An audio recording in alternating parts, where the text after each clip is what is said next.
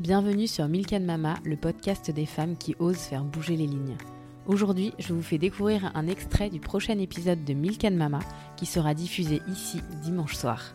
Bonne écoute ah non, mais l'enfer, c'est pour ça qu'aujourd'hui, à chaque fois je le dis, j'ai aucun problème pour dire ça. Si je devais remonter tout ça demain, je dirais non. En tout cas, pas toute seule.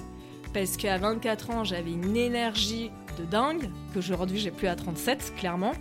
Et j'avais aussi surtout beaucoup d'insouciance. Aujourd'hui, beaucoup moins. T'avais rien à perdre Rien à perdre, exactement.